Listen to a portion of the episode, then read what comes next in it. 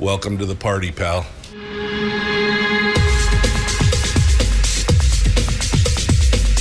The, the Michael Dukes Show. The greed and the entitlement is astounding to me. What more could you want from a low budget radio program? This is a dumpster fire. That was just BS. It is time to get a new perspective. We know just what you need, and we've got just the cure. Open wide and prepare for a steaming hot cup of freedom. I just don't fathom it. The Michael Dukes Show, streaming live across the world. Yep, live around the world on the internet at michaeldukeshow.com and live around the state of Alaska on this your favorite radio station and or FM translator. Hello and good morning. Welcome to the program. It is uh, the Michael Duke Show and we are ready to rock and roll on this beautiful cloudy, rainy foggy Monday. I don't know what it's like where you're at, but that's where it's like. It's what it's like right here.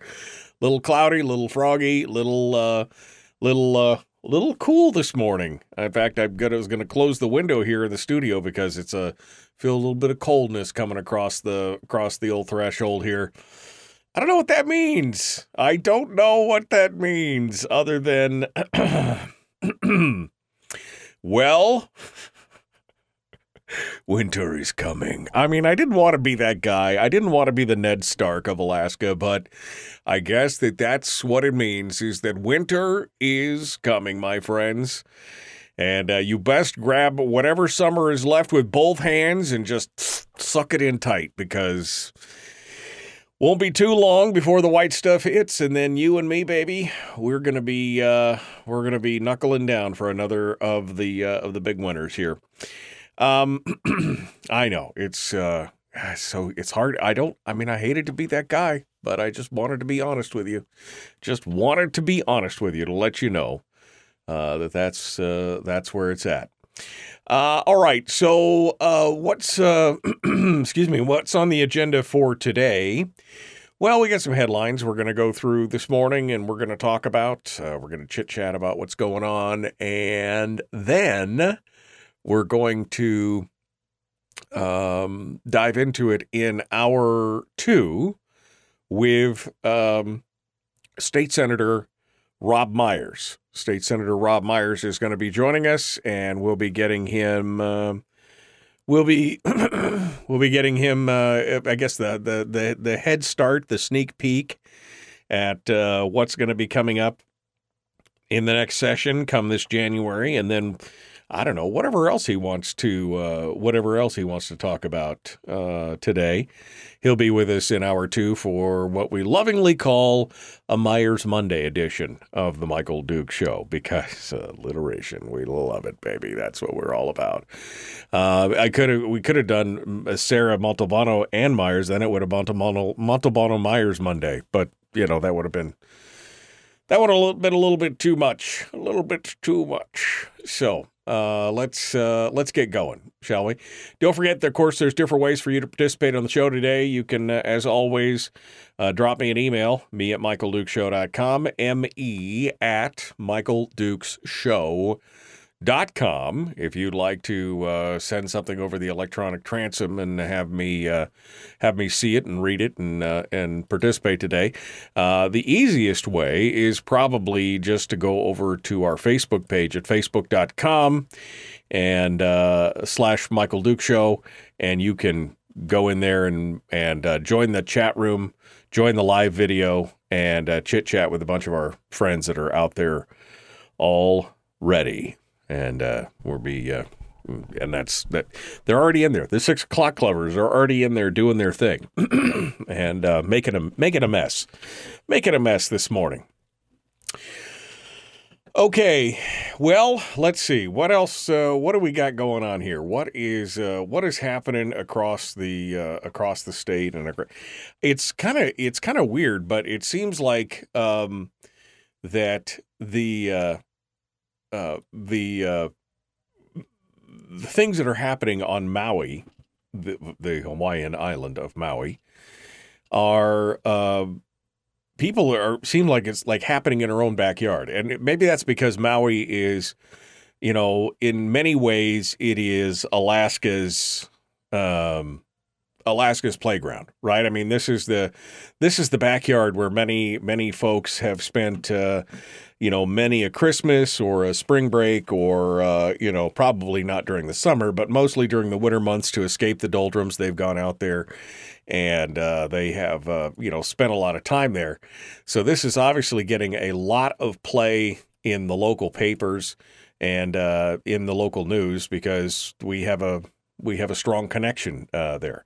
I personally have a strong connection there. I spent uh, um, I spent about a year uh, on Maui or so, year and a half, um, living on Maui, working on a charter boat um, in uh, there. Um, you know, going out to the to the Molokini crater and diving and doing all that kind of stuff for about a year, just over a year, year and a half, something like that. I spent uh, spent that down there right out of uh, well, about a year and a half after high school, um, and it was a lovely place, great people. And this this has just been a horrific time for the folks down there. This perfect confluence of events where they had a small minor wildfire that broke out, and then they had the 80 mile an hour winds from a hurricane pass through at the same time. And that's kind of what uh, triggered this whole thing. Uh, now they're saying the death toll in Lahaina uh, has risen to about 100 people. Um, and they've got uh, people now sweeping the ruins and looking through everything, but the place looks like a disaster area. And the I don't know if you've seen the before and after aerial pictures of Lahaina. Um, there on the uh, west side of the island, which was the major it was the major tourist attraction on Maui. But the before and after pictures are just startling. Um, it looks like you know you see the town in picture one, you see all the buildings and the colorful buildings and the banyan tree and everything else, and then in the next picture, all you see is the gray concrete uh, concrete squares of the slabs of the. I mean, this has been razed to the ground, just absolutely razed to the ground. It um, um, it's it's pretty it's pretty amazing pretty amazing what's going on over there. And right now, um, the uh, there's a team of uh, folks from Anchorage who are over there offering their assistant uh, assistance. Anchorage's Mobile uh, Medics International team is over there on the ground. they uh, deployed to the heart of Hawaii to aid those who have been impacted by the disaster. They're doing medical care in the streets in real time, and they're helping the Hawaii State Department of Health set up local medic centers and uh, to establish a central care point uh, for that west side of the island there uh, at Lahaina. They arrived on Friday, uh, but were unable to go into Lahaina until uh, Sunday because it's still considered a uh, still considered a hot zone. Um, the organization sent a team of four medical professionals from here uh, down in Anchorage. It included a doctor, a nurse, a paramedic, and an EMT who all took time off their jobs uh, back here, back home, and are volunteering their time to help organize medicine, equipment, and patient flow. The uh, organization Mobile Medics International is a nonprofit that provides medical care and education to underserved communities and disaster areas. And uh, in Lahaina, they said uh, specifically in the entire state side, the medical infrastructure was completely destroyed.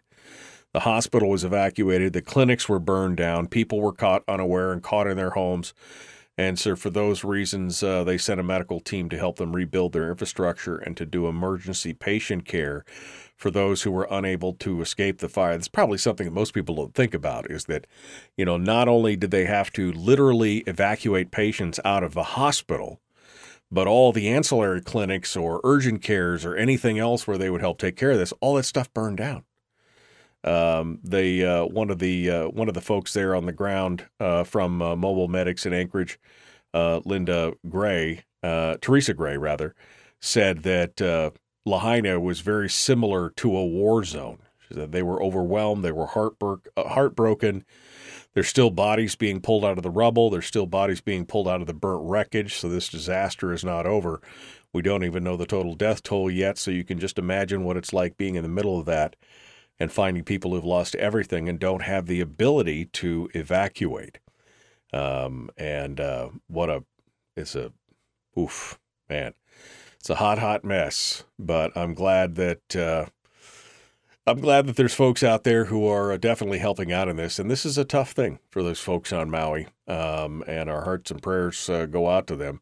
Uh, there is an official GoFundMe for Maui, and Teresa Gray of Mobile Medics also said they have a fundraiser uh, that they put together to help as well, and that's the uh, uh, that's a GoFundMe up um, right now, and you could find that over at KTUU. They've got the link over there for folks to check it out and uh, see if you want to help out in that regard as well.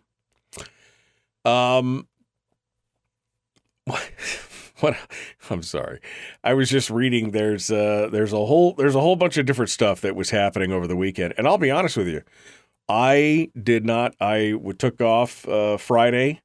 Um, and uh, and took that, that three day weekend, and I did not pick up the I did not surf the uh, the social medias. I did not look at the newspapers.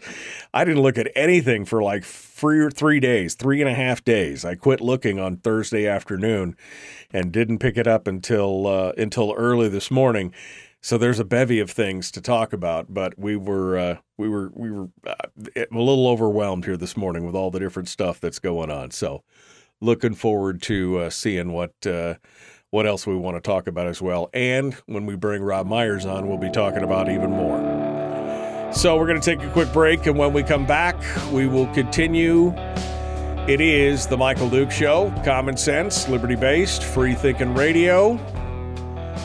We will be back in just a moment with some headlines, including uh, a shootout in da- downtown. This is just just flat out shootout in downtown, and a new piece of legislation that might, just might, be part of the Charter of Changes. Maybe somebody was listening. We'll have to see what this means. Back with more right after this.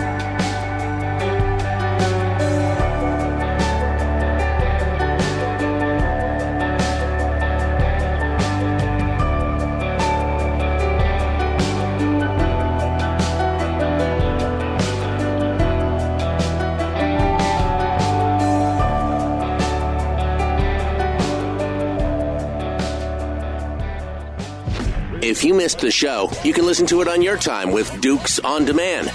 Oh, and it's free. Like America used to be. Streaming live every weekday morning on Facebook Live and MichaelDukesShow.com.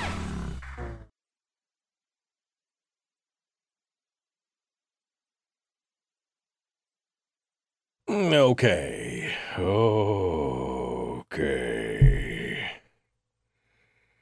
Um and Biden announced he wants to send another 24 billion to Ukraine. Nothing for Hawaii. Um I mean, I know that they've declared it the natural or the uh the disaster, which unlocks a lot of federal aid, but I don't know all the details on the rest of that. Let me go. Uh, let me go back up over here. Um, see what you guys are talking about here.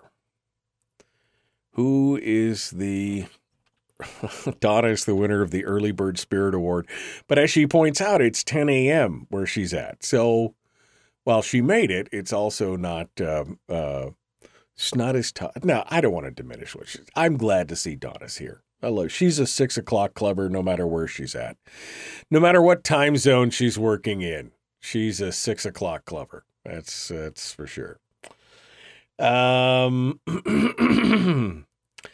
I had a great three day weekend. It was a fantastic three day weekend. Um, and uh, it was a whirlwind, just an absolute whirlwind. That's for sure. And YouTube, yeah. Robb uh, Robb Myers is over on. He goes and YouTube. Yes, we're on Facebook and on YouTube. It's uh, been a while. Um, been out for a while. David Boyle resulting uh, COVID resulting in terrible sinusitis. Sorry to hear that, my friend. Uh, I'm sorry to hear that. One of my employees' family is still missing on the island of Maui. Yeah, it's a. Uh, I mean, uh, it's it's crazy. It's crazy. It is. Uh, it is a very very sad situation. Uh, Donna said she went diving at Molokini. so sad for Maui. Molokini is an amazing. It's an amazing spot. It is one of the top ten dive spots in the world, and I got a chance to work there every day as my office every day. So kind of a cool situation. Um, let's see. Lots of uh, video of the fire. Um, yeah, the the I saw some video on Thursday that was pretty eye opening. Um, of two two or three people in a car trying to make it out of uh, trying to make it out of uh, of Lahaina proper, and it was I mean it was terrifying. This video was like just absolutely terrifying. Um, you know, they said, I mean, they saw bodies on the streets. They saw people laying on the ground on fire. Uh, the the storm was just rate. The firestorm was just raging around them. It is. Uh, it, it's just. It's. It's crazy. It's crazy what happened. So, I'm. Uh, like I said, my. My thoughts and prayers. Not that that does a whole lot, other than hopefully giving them some comfort are with the folks over there. Kind of puts your kind of puts all your own daily um kind of puts all your own daily stuff into perspective, doesn't it? It puts some of your, you know, some of our trials and tribulations, some of our little meager problems just in perspective. It's uh crazy. Um all right. Jerica, Jerica's a little salty about something. She just said, I just had to drive to the mailboxes to get service again. It's really sick of paying for unlimited high speed that doesn't work in my house half the time. I'm in the middle of the city of Houston. Yeah, we've got some issues with the internet out here. I will I will tell you that for nothing. We've got some issues. We have issues. We got issues in Fairbanks. We can't connect to the Fairbanks stations, so the Fairbanks folks are all listening to uh, something else today, uh, some kind of problem in Fairbanks where they can't connect. So we'll see. Uh, we'll see what happens. Uh, but everybody's got issues today. All right, here we go. Jumping back in the Michael Duke Show. Common sense, liberty based, free thinking radio. Like and share, like and follow. Let's do it.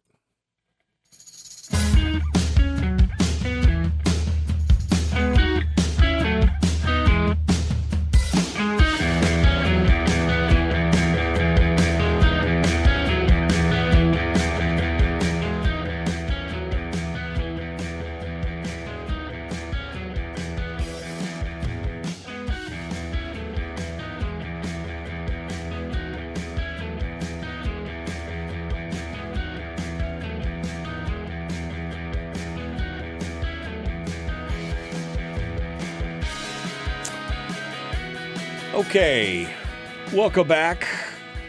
The Michael Duke Show, the Monday edition of the big radio program. Um, sorry, I'm getting a, a, a, text message this morning. We uh, have some challenges uh, connecting to the uh, stations up in the interior right now. They had to, some kind of power outage. And uh, so I'm only talking to you people on the peninsula and up in Delta this morning. The rest of you, the rest of the state is just not able to listen to the magnificence that is this show. All right, well, let's get back over to some of the other uh, stories uh, that uh, we're talking about this morning, including uh, this uh, well, I don't know if I want to get into this. I'm going to get over here to this one. So we're talking a little bit um, about, I don't know, maybe we're making a difference. Maybe the Charter of Changes is starting to seep in to some of the youngins, some of the uh, some of the new players in the legislature. I don't know. You'll have to. You, I mean, we'll have to decide. The Alaska legislature uh, would vote on conflict of interests under a new proposal. The first, uh, a group of first year members of the Alaska House of Representatives introduced a resolution at the end of the legislative session that would reform the rules for how conflict of interests for lawmakers are addressed, which is, as you recall, number three of the Charter of Changes is uh, changing the rules. And those three rules include the Binding Caucus, the Open Meetings Act, and the Conflict of Interest rules. Those are the three rules that I think need to be changed in this regard. The group known as the Freshman Caucus proposed changing the unanimous voting system required to prevent a legislator with a conflict of interest from voting. Uh, so, uh, how it happens right now is basically the somebody would declare, um, you know, they're talking about an issue of uh, I don't know oil and gas, and somebody works in some capacity for an oil and gas company. And they said, I have to declare a conflict of interest. Well, all it takes is for somebody to say, I object. And it's become pro forma. Uh, you can listen to uh, one of one of the recordings that really struck me uh, this was a couple three years ago, and it was almost a joke. They were almost laughing about the fact that somebody had to object because somebody somebody declared a conflict, and they just ha uh, uh, I mean, it, it's it's it's it's kind of crazy the way that they treat it. So instead of having a vote on it and deciding whether or not, it's basically they say I have a I have a conflict, and somebody just says I object, and they move on. That's pretty much how it works right now. The new group, under the new proposal, every time a legislator declares they have a conflict of interest on a bill or a resolution, a vote would be held to determine whether they would be required to vote. Uh, currently, the rules state that when a legislator asks not to vote on an issue, they still must vote as long as one legislator objects, as I just said. What prompted this resolution was a discussion within the freshman caucus, said Donna Mears, the Democrat from Anchorage. It came out in conversation that our observance was that the process we now have for conflict of interest is ineffective and ridiculous. Thank you, Donna. I'm glad. I mean, I once I brought it up as an issue, there was a pretty quick consensus. It was something my colleagues would support. A news release by the freshman caucus said this system has the appearance of guarding against conflict of interest, but in practice, it does no such thing. Legislative researchers were unable to find a single instance under the current rules in place since 1969. That's as old as me, by the way in which a member was excused from voting due to a conflict of interest. And we can point to I mean there's there's over the years dozens of instances of people who if they were in any other body, any other legislative type body, an assembly, a city council, whatever, who have been recused and had to declare a conflict and had to step out. I myself had to step out of issues um, in the Fairbanks North Star Borough when I was on the borough assembly when they were voting on things like tower um, issues for radio towers because I work in radio. Right? I mean, this is um, you know, Natalie Howard. I remember Natalie Howard, her husband works for the oil and gas industry. So on some of those things, she had to recuse herself because her husband had a vested interest in. I mean, this is a common practice, but in the legislature since 1969, nobody has recused themselves, or, I mean, they may have said they declared it, but nobody has had that happen has been excused from voting due to a conflict of interest since 1969. The resolution was introduced on May the 8th and referred to the House Rules Committee. Um, and then, of course, Craig Johnson, a Republican from Anchorage, said, uh, who is the House Rules Committee chair, where this bill is, said he hasn't looked closely at the proposal, but he said that the current system works. He says, I think it's important people know there's a conflict, and declaring it on the floor and putting it on the record is a good thing.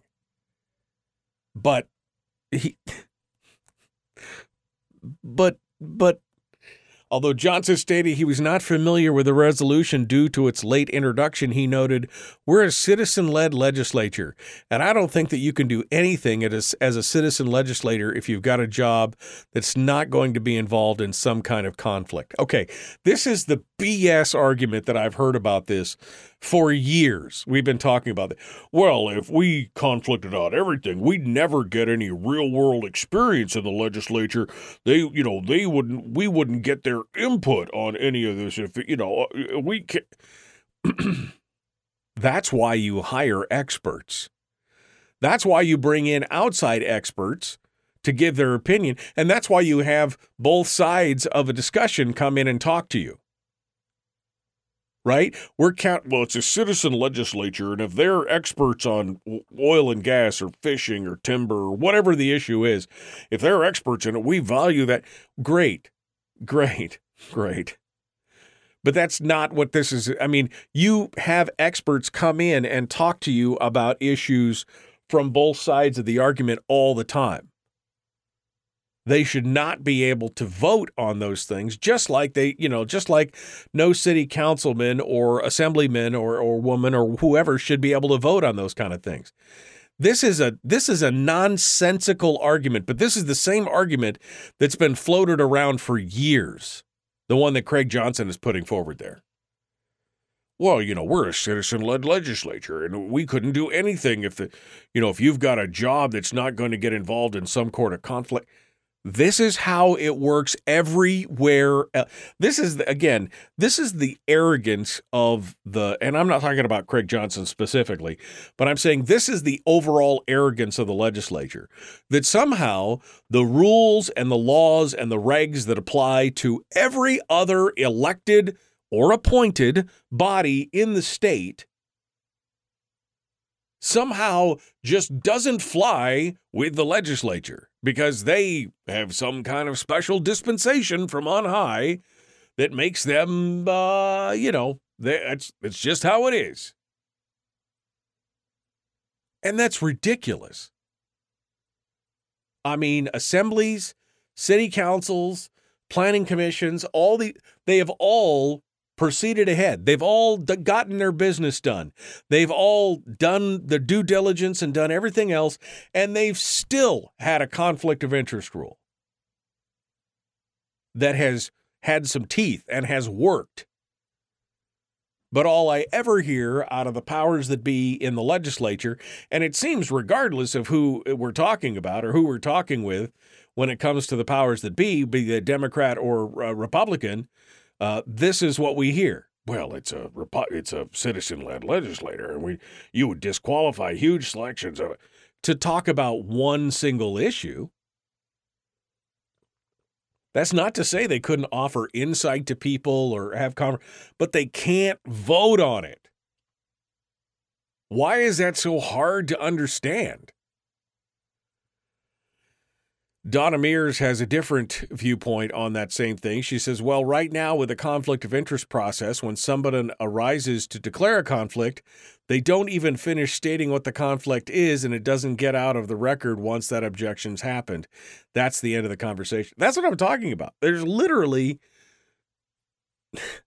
literally you can hear them laughing where uh, some eh, and, and i don't even remember where the clip is i had the clip for a while and i used to play it occasionally but literally the clip is somebody saying I need to declare a conflict, and somebody else is like, objection, ha, and everybody laughs. Like it's no big deal. No big deal that you're, ab, you know, you're kind of abrogating and setting yourselves apart from every other uh, elected body in the state which is the same things they did, same thing they did with the Open Meetings Act, the same thing they're doing with the binding caucus rule. I mean, all these rules, it's all for thee and none for me kind of thing.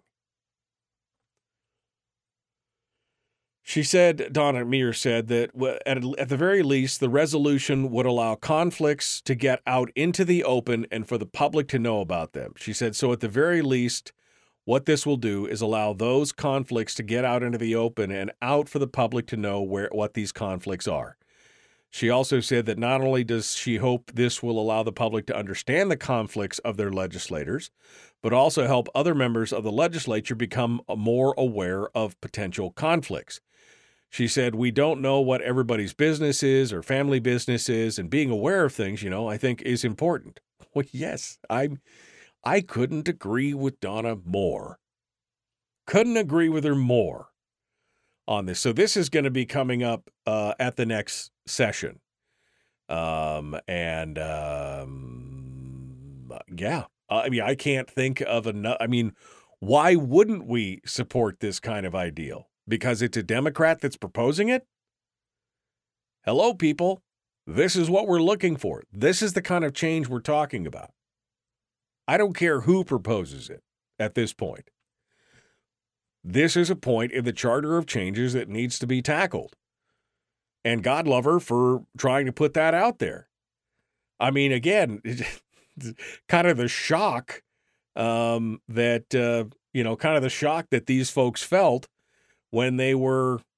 Uh, when they were in this process and they saw what happened with the conflict of interest uh, if you read between the lines of what they're saying there, she's like, this is, it was a little shocking that this is what happens with a conflict of interest. That you're still allowed to vote on it, that you have to declare it, but you don't even get the words out of your mouth all the way before somebody objects and they just move on. I mean, that's a rubber stamp if I've ever heard one. Well, but that's how we've always done it since 1969. We've. Uh... Come on. Come on. I mean, I was born at night, but it wasn't last night. You're telling me that they're just not, you know, again, and the chortling, I still hear the chortling in my head from the person who was objecting, but it was just, it was a joke. It was a freaking joke amongst these people that they had to declare a conflict and somebody had to object. And it was just, uh, it was a joke that they're in there making decisions that directly affect their industry, whether for good or for ill, whether for benefit or for penalty. But that's, I mean, how crazy is that? That we just, that's just how it's been. So that's how we're just going to leave it.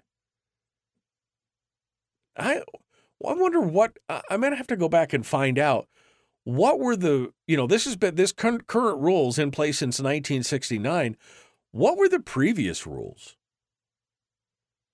Were the previous rules the same rule set that they have forced upon all the other elected bodies? You know the assemblies and the city councils and stuff? Are, are those the rules that they were running by and they just decided to they decided to change them for themselves or was there some other type of rule that was in place prior to 1969? But the fact that they were unable to find a single instance in which a member was excused from voting due to a conflict since 1969 just really seems odd to me. And and part of the problem part of the problem. Okay. Uh we got to go. We got to go. We're going to be back here in just a minute. Uh, Robb Myers is going to be our guest um, here at the top of the hour. I just realized that I probably should send him the link to the show so we can get things squared away. That's going to be coming up in just a hot minute. The Michael Duke Show common sense, liberty based, free thinking radio. We return with more right after these messages. Don't go anywhere.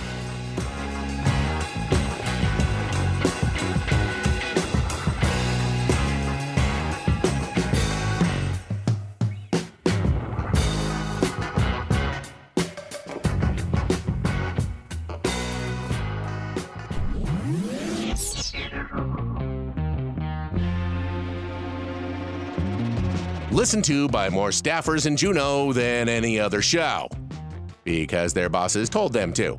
And after what they just heard, oh man, they're going to be pissed. You're a bad, bad man. The Michael Duke Show.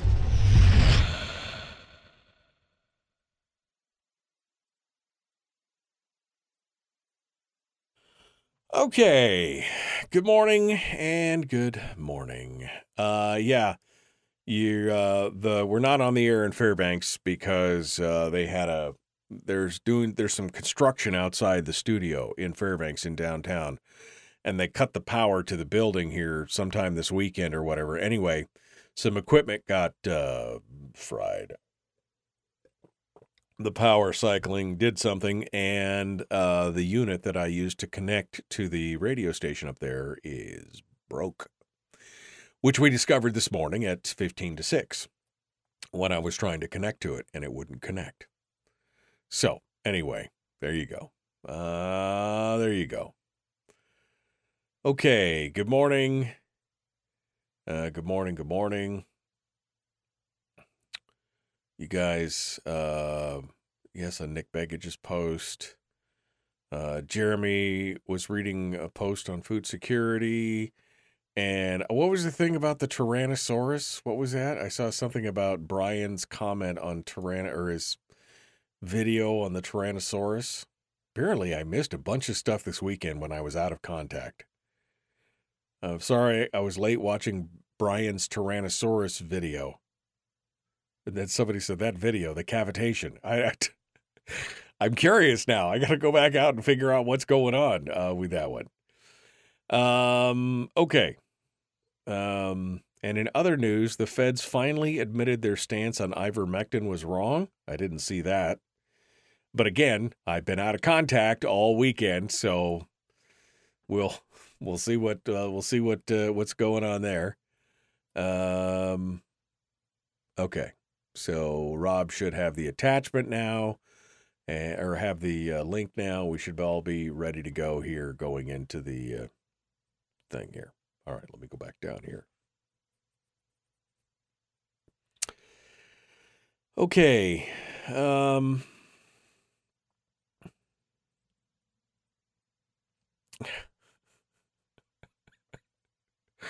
oh, you're such a ray of sunshine. Den of Snakes. Uh, good morning, good morning, good morning. Uh, good morning. Uh, yes, you're not on the radio. I just told you what's going on. No one is saying they cannot talk about the issue or advise, just not vote on the issue. That's my whole point.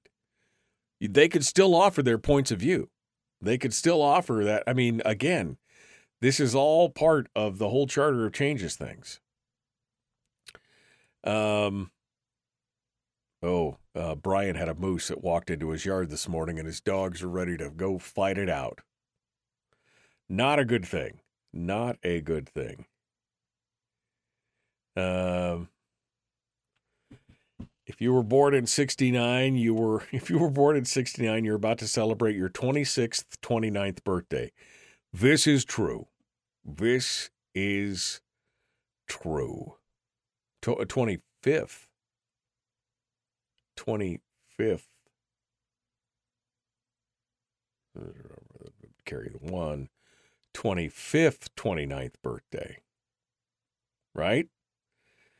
25 plus, because it's 54, not 55. I need that year back right now.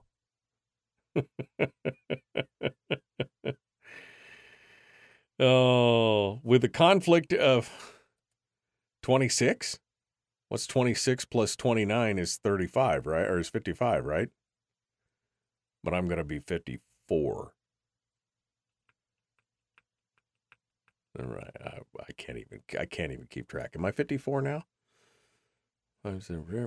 I am 54 now. No, it's 23rd. I'm going to be 54. That You're killing me.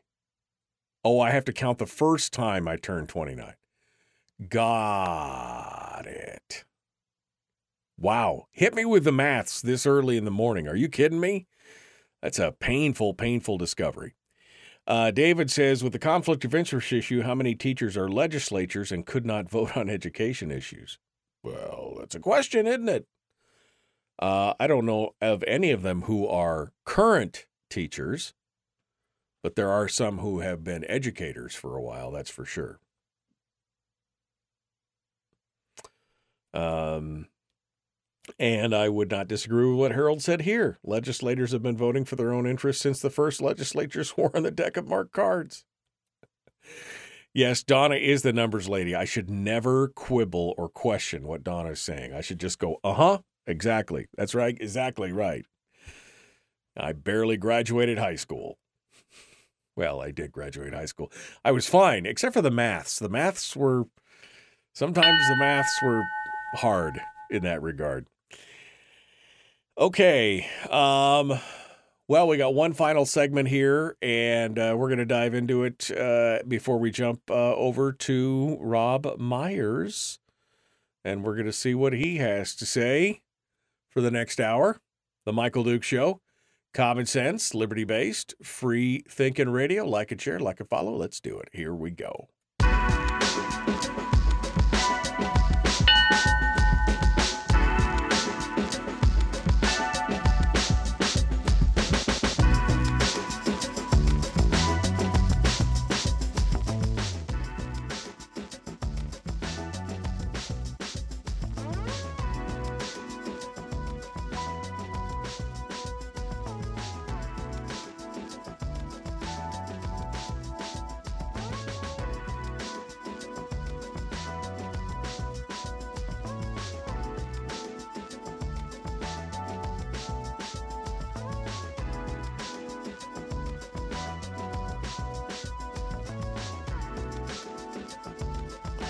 All right, welcome back to the program. The Michael Duke Show, all Alaska, all the time. It's what we do. Trying to uh, bring you all the news that's fit to print from around the state, give you some commentary and some thoughts. Appreciate you coming in and joining us on this uh, on this Monday. Looks like it's getting a little brighter, a little lighter out there. Maybe it'll burn some of this stuff off, and we'll have some we'll have some uh, some some beauteous stuff. All right, let's um, let's get uh, let's get things squared away. Uh, we're pretty much done with that story. I think we're going to try and get Don. We were just talking about this new bill that would change the conflict of interest rules. Um, and I think Brian makes my probably my long-winded point that I tried to get around to for the longest time. Uh, but Brian just kind of concised it down for us in the chat room, and he said no one is saying that they, the legislators who are declaring the conflict of interest, no one's saying they can't talk about the issue or advise, just not vote on the floor. Yeah, I mean you you could not you couldn't advocate from the floor. You couldn't vote on the issue, and you couldn't advocate from the floor. That was what the that's what it was um, when we had conflict of interest in the assembly is basically when the discussion started you may have had conversations you know um, off the cuff or something behind the scenes but when when the when the discussion started up on the floor and they were doing a give and take you took your seat in the audience. You left the podium and went down and sat in the audience and you watched the proceedings. It's not to say somebody couldn't ask you a question beforehand or during the the whole writing of a bill or an ordinance or whatever. None of that. But you couldn't advocate for it or vote for it on the floor. Nobody's saying you can't talk about the issue. Just you can't just just vote on that. Hey Andy, good morning. Um, all right. Uh, so that is uh, that is a uh, that is a quite quite the story. All right, let's move over to a couple other stories that are going on right now and uh, that uh, might uh, pique your pique your interest here. I saw the headline on this and I was just like, this. I mean, this is madness. The newest form of school discipline kicking kids out of class and into virtual learning. Now, we we did this we did this, but it wasn't a punishment, it was a reward for our children to not do this. But this is going on across the country. Uh, this is over in the Alaska Beacon. You can uh, take a look at this story here. And it's not specifically about Alaska, but it's happening all over the country. Um, it, the, you know, talking about a girl whose grand, uh, a woman whose granddaughter had gotten into trouble at school. She was in a charter school and she had a long history of disrupting classes and getting into confrontations with the teachers. And so they sent her home. And they then basically that uh, she had a chance, but she wouldn't go to the classroom and yada, yada, yada. And so what did they do? They basically gave her a iPad and uh, said, "There you go. They, you're you're you're on your own," kind of thing. And, and all I could think of is this is this is crazy. Um, they, this is crazy. They're going to send all these these kids and use it as a punishment when many parents should figure out that this is probably a blessing in disguise.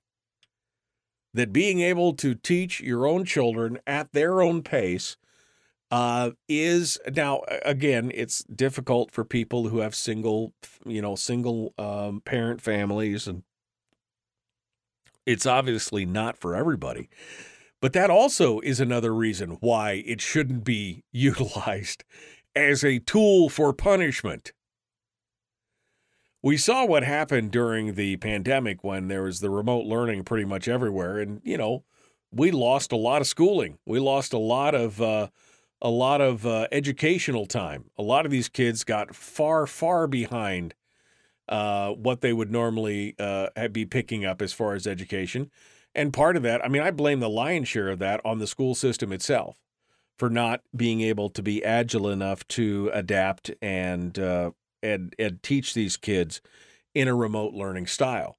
Now, it didn't affect me personally because we were still homeschooling our kids just like it was every every other day and many parents discovered the benefits uh, of a homeschooling and a homeschooling system. But the fact that right now they're right now they're utilizing um, they're utilizing virtual learning, kicking kids out of the school and sending them to you know sending them home with with mom or mom and dad or dad and mom or dad or just one or who grandmother grandfather whoever and now they're that's the punishment? I think that that should be well i think that they should they should look at that as a gift instead of a punishment. And uh, and maybe especially if you've got kids that are dealing with issues in the schools um, and especially behavioral issues that may include other kids well there's a there's a benefit for you right there but I just I saw that and I, I saw the headlines and I'm like, this is this is crazy. Uh, they call it long term out of school suspension. And they say it is a last resort, but uh, they they said that's that's the way it's going to be from now on. So I guess we've given them a new tool in this regard, given them a new tool to use. Uh, and like I said, you should be embracing some of that stuff. Two environmental groups on Friday asked a federal appeals court to overturn the Biden administration's approval of exports for Alaska's yet unbuilt project that would ship natural gas from the North Slope. The Sierra Club and the Center for Biological Diversity filed a petition with the U.S. Appeals Court for D.C. that seeks to reverse the Department of Energy approval granted in April to a massive project that would send liquefied natural slope gas to Asian markets. And they said the reason they, they filed this lawsuit is, of course, because they want us all to be locked in amber and not to go anywhere or do anything, and, you know, definitely not to flourish and succeed. But they said it would unleash too much atmospheric carbon, exacerbating climate change. I mean, I would think that you would want to get the rest of the world off burning coal. And if we could export gas to fill that need, that might be the better thing to do. But no, apparently they're happy with all the coal that's being used everywhere all the time. And, you know, they just they don't want that to happen.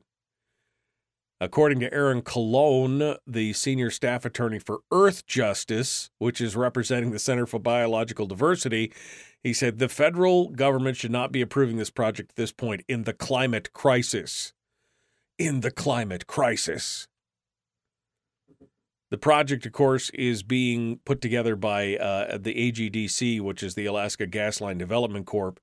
Um, the most recent estimated cost of the pipeline, it's come down a little bit compared to what it was at one point. And I don't know which version this is of it, but I mean, it at one point had a $45 billion price tag. Now it's only $38 billion.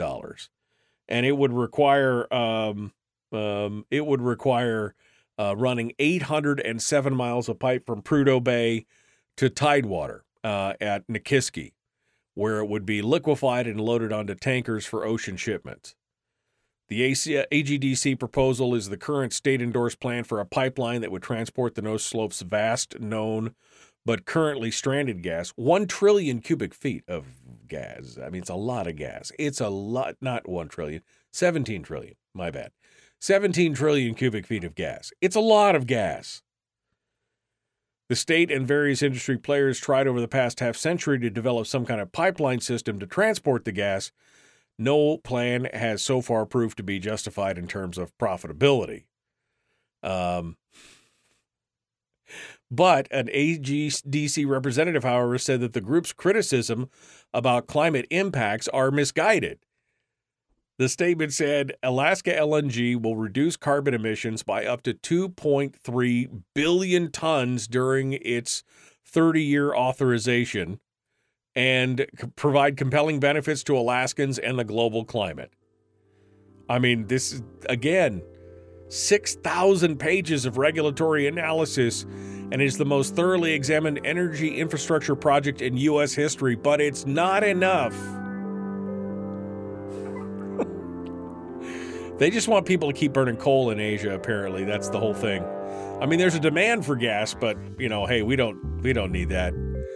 We don't want that in our backyard. Let's just let's just we'll just export all the ability for all that energy to come from someplace else.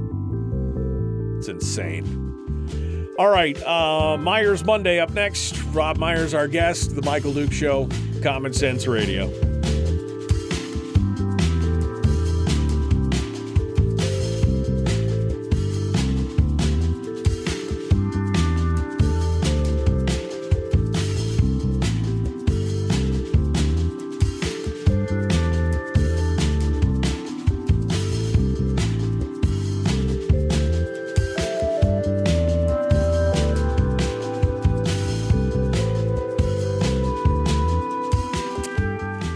Okay.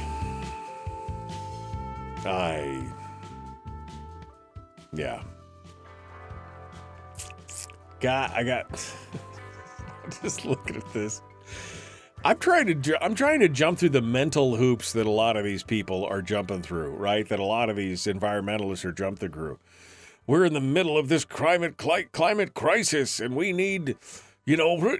Well, but wait, this would stop a lot of the coal burning and everything. But it doesn't matter. You know, I mean, you want it to be developed in a country that has stringent controls on environmental issues, right? Like America. I mean, you want that versus, you know, happening what's happening in some places like Indonesia and China and other things where they're just basically, you know, what are what environmental regulations? But it's a climate crisis. Who funds the Center for Biodiversity? That should be a Google question, Brian. Who funds the Center for Bio Biodiversity? That's a that's a good question. That's a good question. I mean, we should just be skipping right to nuclear power at this point.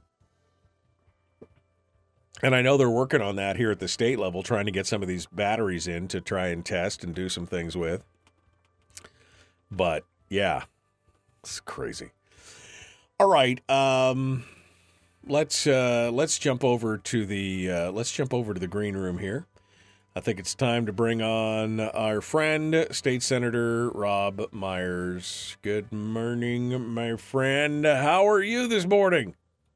Oh, we're doing okay. A little bit tired. I got home about eleven o'clock last night, but other than that, pretty good. Yeah, no, I it's me and you both. I got a lot of sleep this weekend, which is uh, unusual for me. It was good. I mean, I felt felt pretty good about it. Um, and then last night, I laid in bed until I think the last time I looked at the clock, it was two minutes to midnight, and I'm like, what is going on? I'm trying to go to sleep here. I got to get up early, but just one of those things where the brain won't shut off. So, uh, uh, but you know, it was a, it was a good weekend uh, for me anyway. I don't know if it was your weekend or not, but it was a it was a good weekend. Um, no, I was at work. Yeah. So how's so how's it been getting back? I mean, you know, after all that time down in Juneau, exercising your brain and trying to fit in with all the misfit toys that are you and the other two that are in the corner. Um, I mean, what's it like being back to a regular job and the regular? I mean, how's the how's the interim been? It's been it's been busy. Um, we are busting our butts uh, up there on the slope. Um, so I've been working for my current company and going to the slope on a regular basis for almost five years now, and this is the busiest I've seen the slope in, in five years. Um, you've got uh, Santos with the Pikka project. I've been hauling some stuff for that. You got the uh, Conoco with the Willow project, which is getting kicked off. Um, apparently, we're supposed to start doing some stuff with Willow next month. Um, and then Hilcorp is still doing all of their stuff, um, you know, besides refurbishing wells like they do, have been doing for the last couple years. Um, they're starting to build a liquid, a natural gas liquefaction plant this summer because um, we're supposed to start trucking natural gas from the slope down to Fairbanks here in 2025. So they, they so they got a lot of things going on. It's going to be busy. You're going to be running back and forth all day long. It's been a very busy haul road. Yes, that's, a lot going on up there. Well, that's good. I mean, keeping you busy and keeping keeping uh, uh, you know people going. How's you know? And this is here's my question as a as a as a professional trucker. Um, is it still an industry that has a huge demand and not enough bodies to fill it? It is, uh, particularly in Alaska. Um, what we saw happen was after oil tanked in what was that 2015 and then especially in 2020 with it tanking during covid you saw a fair number of guys leave the state.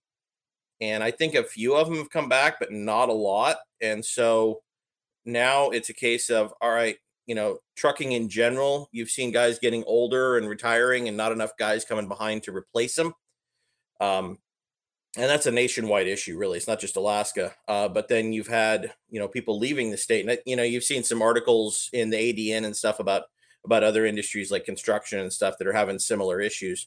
And so now that we are having all of this business come back now it's like okay do we have enough bodies to put in seats? And you know we're we're managing so far um, but i mean things are just getting busier. Yeah i uh I, I was talking to one of my kids at one point and they and I said, well, you know, they were talking about what, you know, what do we want to do? You know, how do we, you know, after high school, what and one of them was considering becoming a, a driver and uh, and and I said it's a great career. There's a huge demand. You could take that anywhere. You could stay here. You can go down south. You can do whatever. There's plenty plenty of uh, t- plenty of demand for that um, and then they decided, well, it may be too physical for them in the in the in the long run and, and everything else. But I mean, it can be done. It, it it is if if any of your kids are looking for a good career that has a high demand and you'll never have to worry about being out of work, being a trucker is probably right up there, right?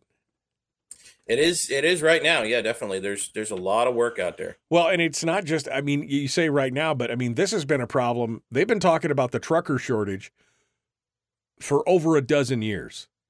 Mm-hmm. Right, and, and part of that is because, like you said, they're aging out and they're doing all that kind of stuff. So that's kind of okay. It's something of a misnomer. I, I, I, think we're finally getting to a point where there actually is a trucker shortage. Um, when they started saying trucker shortage 10, 15 years ago, I think some of that was companies complaining that, oh, um, guys don't want to take what we're willing to pay them uh, kind of situation. All right, hold on, because... hold on, hold on, hold on, hold on. Oh, sure. I, I, we'll come back to this in the break, next break. The Michael Duke Show, Common Sense Radio.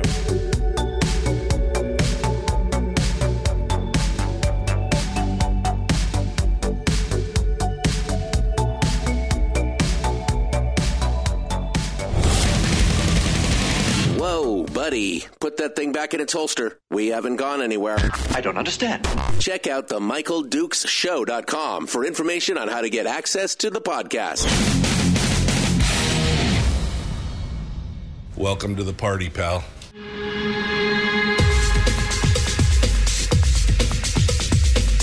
The, the Michael Dukes Show. The greed and the entitlement is astounding to me. What more could you want from a low budget radio program? This is a dumpster fire. That was just BS. It is time to get a new perspective. We know just what you need, and we've got just the cure. Open wide and prepare for a steaming hot cup of freedom. I just don't fathom it. The Michael Dukes Show, streaming live across the world. Live around the world on that thing we call the internet and across the state of Alaska on this your favorite radio station and or FM translator it is the Michael Duke show. Good morning and welcome to Monday. Fun Day Monday. We put the fun in Monday. I mean even though there's really not it's not there, but it's here. And we're ready to join it. We're ready to go. Uh, diving into it this morning, hour two of the big radio broadcast for what we like to call Myers Monday. Uh, we're talking now with State uh, Senator Robb Myers, who joins us this morning to discuss. Well, whatever we feel like, it's kind of a, a whatever. We're gonna we're gonna talk about. It. In fact, Robb and I were just talking about um, his industry that he works in in the private sector, which is trucking, and we were talking about uh, you know this this the fact that for years over a decade they've been talking about how there's a trucker shortage or going to be a trucker shortage that they could see it coming because of the retirement ages and people aging out of the of the system and everything else and there not being enough interest from the younger generation because everybody wants to be t- TikTok stars and apparently instead of uh, truck drivers. And uh, anyway, we were just talking about that during the break, so maybe we'll start off there and then we can kind of wander into whatever Robb wants to talk about this morning. Um, I've got some questions about the upcoming session, but we'll uh, we'll start there. So, Robb, you were saying because I was just saying that hey, we've been talking about this for a long time. You're saying it's still a problem, but you were saying that part of the problem was not necessarily just the fact that people were aging out of the system, but part of the problem was is that trucking companies were complaining that well, truckers just didn't want to work for what they were paying them, which to me was also a market driven uh, driven indication that maybe it's because you weren't paying them well enough or something else along that line. So give it give us your thoughts on that. Right, right. No, that's definitely the case. Um, you know, I, if if you look, you know, you, you hear these you hear these stories for years um, down, especially down in the states. Not so much in Alaska, but but especially down in the states of, oh, there's a truck driver shortage. You know, we've got people are aging out, not enough people coming in behind them to take over. And there was some truth to that, but um, if you if you actually looked at what happened with the industry as a whole, I mean, it's not like freight wasn't getting to where it needed to be. There there were enough drivers, but you looked around and certain companies had a ton of turnover and couldn't hold on to drivers. And so that had to do with what were drivers getting paid, how are they getting treated, you know, time off to go home, things like this. Um, and and so really i think that that played a lot more into it. And so certain companies are like oh we can't hold on to drivers. Oh there must be a driver shortage. Well no you're just not paying enough now since covid i think that that has changed. I think there's actually a shortage um, just like there is in a lot of industries. And um, you know you're seeing you're seeing companies that hadn't been scrambling for drivers now are scrambling for drivers. Um, one thing that i was watching uh, over covid um, that was very interesting to me is that for a long time, driving in Alaska has been something of a premium. You've been able to make 10 to 25% more than you could driving down in the States, um, especially driving a haul road like I do, um, you know, because of, of dealing with weather and, and, you know, far from home and things like this. And so it, it's, it was interesting to me though, uh, especially in, you know, I'd say about the first half of 2021 was when I noticed it the most um, I'd be I, every once in a while I check driver um, hiring pages just to kind of keep a, a gauge on the industry. And I was starting to notice that down in the states there were places that were starting to offer pay equal or almost equal to what I'm making driving up on the haul road. Now that's kind of the point in which I went, "Oh, we're in trouble." Now I think that that has shifted shifted back some over the last year or so. Um, I know there's a lot of companies that ha- are around here that have been offering raises. Um, my the company I work for, um, I got a raise back in November. That's the first raise I've had since I've been working there. Um, and I, I've talked to some other guys that have been getting raises around the state as well. So I think that that premium has shifted back, um, and we're we're back into that range. But yeah, really, driver pay, driver how drivers have been treated. Um, you know, shoot, uh, one one huge one you you don't hear so much around here, but you hear down in the states a lot is just the availability of parking is a huge issue. Where do you park your truck at night? Um, there, there's too much, too many trucks, too much freight moving around, and not enough parking spaces, and not safe parking spaces anyway. So you know, you see guys that are you know pulled over and parked on an off ramp, and that's you know that's not a spot where you want to be. no, that's definitely not. Especially if you got a truck full of VCRs or something. I mean, I'm dating myself there. You know, flat screen TVs, I guess. You got a truck full of flat screen TVs, you definitely don't want to be just parked on some random off ramp out there uh, doing it to it. I mean, that's a job that it takes a special breed of cat, I think, to do that kind of that long, lonely, on the road by yourself, doing your thing. It's a, it's definitely a, uh, it's definitely a career path for a certain kind of individual. And, uh, but again, it can be a lucrative one. And like you said, the demand is still high right now. So folks out there have got kids who are trying to think, what do I want to do? Ask them if that's the kind of, you know, is that the kind of career that they would want? Because it's always available. And again, it's a portable skill. You could take it anywhere. It doesn't matter. There you can get hired. As long as you don't go work for Yellow, apparently, you'll be fine. You'll be fine. Yellow, but yeah, for that the, one. For those of you who aren't paying attention, Yellow is the trucking company that took uh, what seven hundred million dollars in in PPP PPE grants or whatever, and uh, and now is going bankrupt because they just couldn't pull it together or whatever. But anyway, yeah. uh, it's uh, it's an interesting it's an interesting thing. But you know, people don't realize. How, I read a I read a piece uh, here probably 15 years ago that talked about the potential for a trucker shortage in the future and just how fragile the infrastructure was in the United States based on trucking alone. That it, it wasn't just trains, right? Mm-hmm. Trains took a part of it and everything else, but that trucking was the backbone of pretty much all of society because a lot of our stuff comes from that area. Mm-hmm. Yeah, no, I mean, if, if you look at at you know what rail does, what you know barges do, what trucking does, you know, trucking really does fulfill this huge niche. Number one, um, it's the last mile of almost everything. You know, whether it comes in on a barge or it comes in on the rail, you need to get it from that railhead or from from the port to whatever the store is is going to or whatever the factory is is going to and that's going to be on a truck. If if if somebody bought it it came on a truck.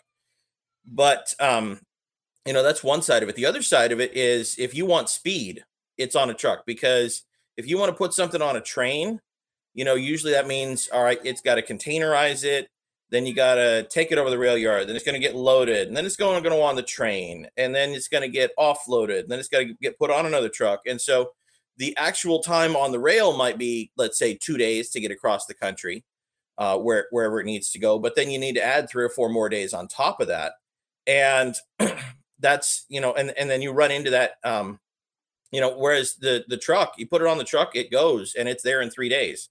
Um, you know, so, so speed is really uh, something that, that trucking offers as well. Something, uh, you know, you you we you've been talking a lot about, um, you know, your What If Wednesday segments and the supply chain stuff over the last few weeks. And uh, one thing I want to remind everybody is where trucking fits into some of that as well, because um, you know most of your groceries, you know, your frozen, your dried, your canned stuff like that comes up on the barge out of Seattle, but that barge is ten days to two weeks. You want to talk about fresh produce, fresh milk, things like that, that's coming up on a truck because from Seattle up to Fairbanks or Anchorage is about three days. Um, and so all that stuff that is perishable, you want to put that on a truck. And um, we had an interesting situation. I think it was in 2014. Um, we had a uh, kind of a weird breakup that year, and if you're coming up from uh, from uh, the lower 48 up through Canada up to Alaska, you kind of have two ways to go for most of it, except for this one little section between Watson Lake and Whitehorse. And because of breakup that year, there was a landslide that blocked that section of road for about 10 days. And if anybody was paying attention back then, you would have noticed the produce shelves at Freddy's and, and other places getting pretty bare there. got a little um, thin. Yeah, got a little thin. a little ground. thin. And yeah. I was I was I was reading an article um, right after it opened back up, and so everybody had just been parking in Watson Lake, waiting for the the road to open back up. And they said that when they opened the road up, the Mounties let the trucks go through before they let any of the cars or the RVs or whatever through. And they said it was 170 trucks moving uh, at that point, and that's not counting the ones that had already turned around and gone home. Right. So, you know, that's 170 trucks bringing groceries and and whatever else uh, coming up this direction. It's kind of crazy when you think about you know what we're so you know how we're so dependent on it and the just in time delivery and everything else. You're right. It's a big topic for What If Wednesday because again, it it talks about how we have a how we have a complicated it's a simple complicated system right? It's got a lot of width mm-hmm. but not a lot of depth. And one little thing like that uh, trick you know trips up something and then everybody is hurting for certain. So anyway it's an interesting thing. Um, well that's his day job. Uh, you know his alter ego when he slips on the cape and the mask is when he goes on down to juneau and tries to play nice with all the other kiddies down there it doesn't always work out. Um, Robb, the uh, this last session, the recap, I guess the recap of the last session is that uh, it was probably pretty painful. I mean, right? I mean, this was probably a kind of an exercise in frustration. The last week or two, yeah. Um, up until that point, honestly, it was it was actually very interesting because what you see in the the Senate majority is there's there's actually not a lot of agreement among the Senate majority on what they actually want to accomplish and what they believe in. The a lot of the agreement is just that there are certain uh, there's we we just don't want to include certain people, and so what that means is as you watch throughout the session, what it turns into is there's a lot you can you can even standing on the outside like I am you can see the bickering and and the disagreements and stuff going on internally. And uh, you know it makes life interesting sometimes just watching things melt down every once in a while um as opposed to uh you know and you know it, about the only thing that i think most of them can agree on is well we're just going to cut the dividend in order to fund the budget you know eh, but if that's your one thing that you agree on you know it makes it a lot harder when you start talking about education policy you start talking about pensions you start talking about you know all of these other large issues that have come up throughout through the session. And the, you know there's there's so much disagreement going back and forth just within the majority. Um and even you can even see it in some of the votes on the floor. There were a few votes on the floor where it was like me and and Mike and Shelley were if it if the three of us hadn't been there there were bills that would not have passed um, and uh, you know because of, of differences going there between the the two sides. So um, yeah, it's it's very interesting watching those um, watch watching those different pieces. And uh, I, am not sure yet how that's going to play out this next year, um, but you know I'll be keeping my eyes open for it. Uh, Robb Myers is our guest, state senator from up in the Interior District. Are you District Q now? I'm Q. Yes. District Q. Used to be District B, now District Q. Uh, we're going to continue with him here in just a moment. Don't go anywhere. The Michael Duke Show continues. It is your home for common sense, liberty based, free thinking radio. Back with more and Senator Robb Meyer in just a moment.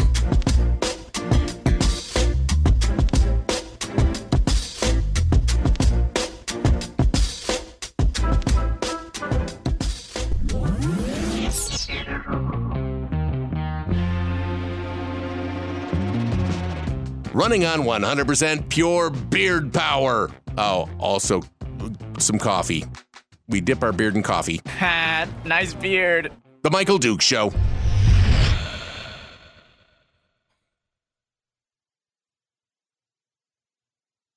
Okay, Robb Myers, our guest here uh, on the Michael Duke Show as we continue in. Um, and yeah, we're going to talk about that. We'll talk about that. Um, also, um, I I want to talk about this uh, conflict of interest bill as well, uh, just because it's in the House. But I'm interested to hear what Robb has to say about that. But we'll wait till we return to the radio for that right now. Um, so lots of work during the interim, Robb. Not uh, trying to get some loads in before you have to go back to the madness. I am working my tail off. I'm doing at least two loads a week, occasionally three.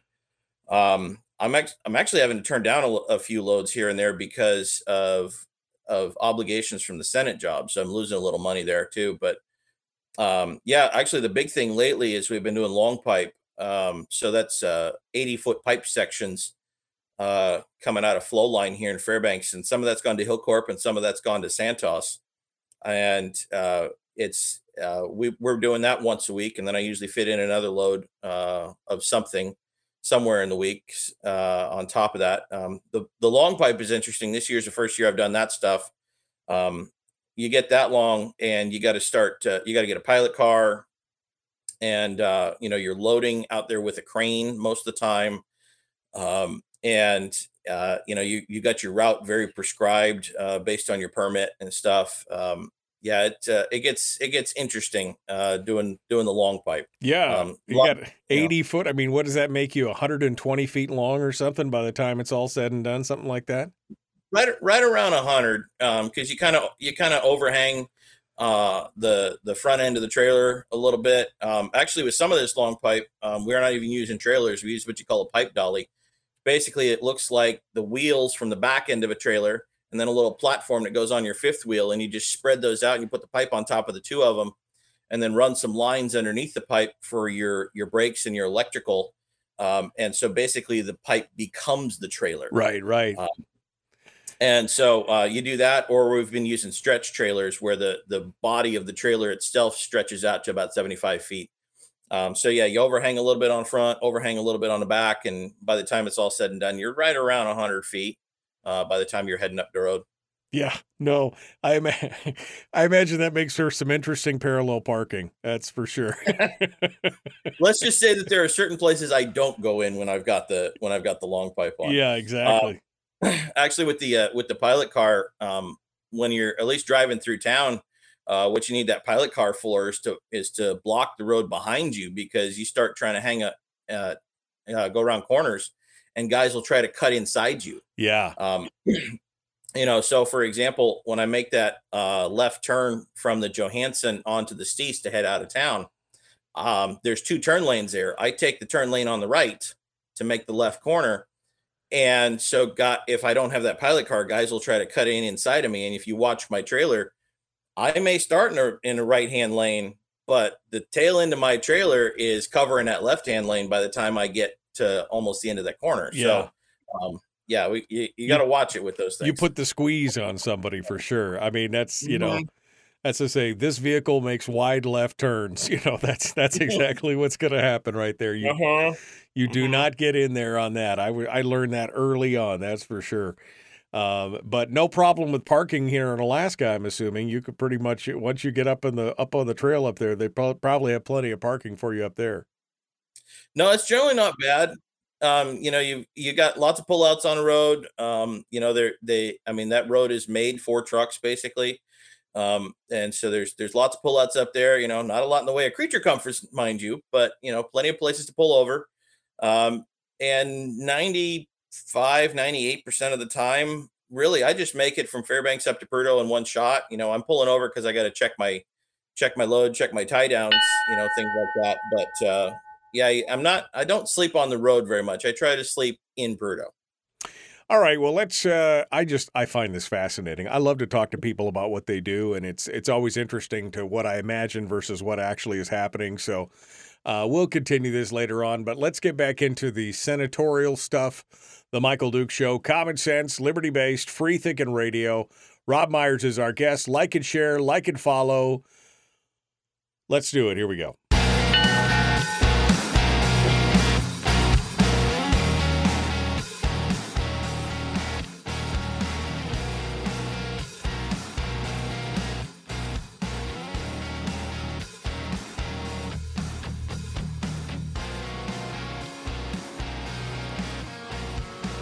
Right, welcome back to the uh, program.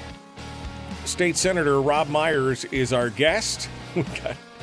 I got questions for Robb's. It's all about trucking questions this morning like I said, I just find it fascinating to see how the other half lives, so to speak. Um, uh, you'd think that being an outgoing guy like me, I'd be like, oh, I would never do that job. But sometimes there's a little bit of an appeal. I love to drive, so maybe that's the, you know, give me a good book or a podcast or whatever, and away I go. Um, anyway, let's get back into the um, into the political aspect of it. Robb, you were just saying that it, up until that last week, everything was kind of okay. But let's talk about that last week. Uh, give me the. I don't think we've really had a, a synopsis or a post mortem on that. The last week for you is you kind of watched all this madness take place and the Senate do something that has never been done before. Basically, blackmail or hold over the heads of the House, however you want to put it, you know, if you want to be politically correct, this whole situation. So walk us through that last week. What do you uh, what what do you think? You know, it was it was interesting. Um, you know, so the House passed the budget over third week of April, something like that, which is about normal. It was a month. Yeah, it was April 16th or April 17th, something like that. Yeah. Okay. Yeah, I couldn't remember off the top of my head, but you know, that's about normal uh legislative timeline. And you know, usually then the Senate I mean the Senate's been working on it by that point. So usually the Senate, you know, hammers it out some more in Senate finance for a week or two, spend a couple of days with it on the floor, you know, pass it back, start doing conference committee, you know, first week of May, something like that, give or take. And uh, you know, that's kind of what we were expecting would happen. And then the budget's in finance. The budget's in finance. Oh, they passed the budget out. The budget's on the no, the budget's not on the floor today. No, they're not bringing the budget up on the floor today. And we don't bring it up until what the I think we finally did our budget amendments on the floor the second to last day of session or something like that. Um and, and you know by that point it's like okay there's it's already an open secret of what they're trying to talk about of what they're they're trying to do and it's just a question of whether or not they're going to be able to pull it off. Um and so but we don't even vote on the budget to go over to the house until the last day of session. And so it's a question of okay, is the House going to hold together? We're going to see, you know, a long special session of uh of of, uh, of a conference committee. You know, I'm I you know I'd go home for that. I wouldn't be involved until the last vote on the floor. Um, and instead, I don't know I don't know how they pulled it off, but they pulled it off with uh, um, you know working some different budget amendments. You know, capital budget mostly, a little bit of operating budget too, but but some budget amendments that they ran through on the the uh, well, there was there was some attempt on the last day of the regular session and some attempt on that first day of the special session, which ended up being the only day of special session, um, and that was enough to pull enough votes over to uh, to to go ahead and and uh, get us out of there. Um, the last time that we got concurrence without a conference committee was 1982, um, and there was some there there was some confusion and and and lack of organization back then as well. Um, if if for those uh, a few folks that were around back then will remember that 1981 was when we had the coup in the House, where they they flipped the speaker and and the ruling coalition um, in the in the special session in 20. Well, no, it wasn't special session. They didn't have the limits yet.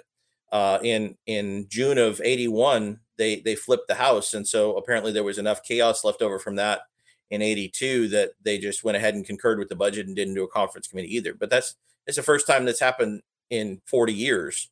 Um, very, very weird situation. Um, you know, and again, you know, me, me being in the super minority, more or less, I could just kind of stand back and watch. there wasn't a whole lot I could do about Yeah. it, but you know that, yeah, it was, it was a little bit surreal.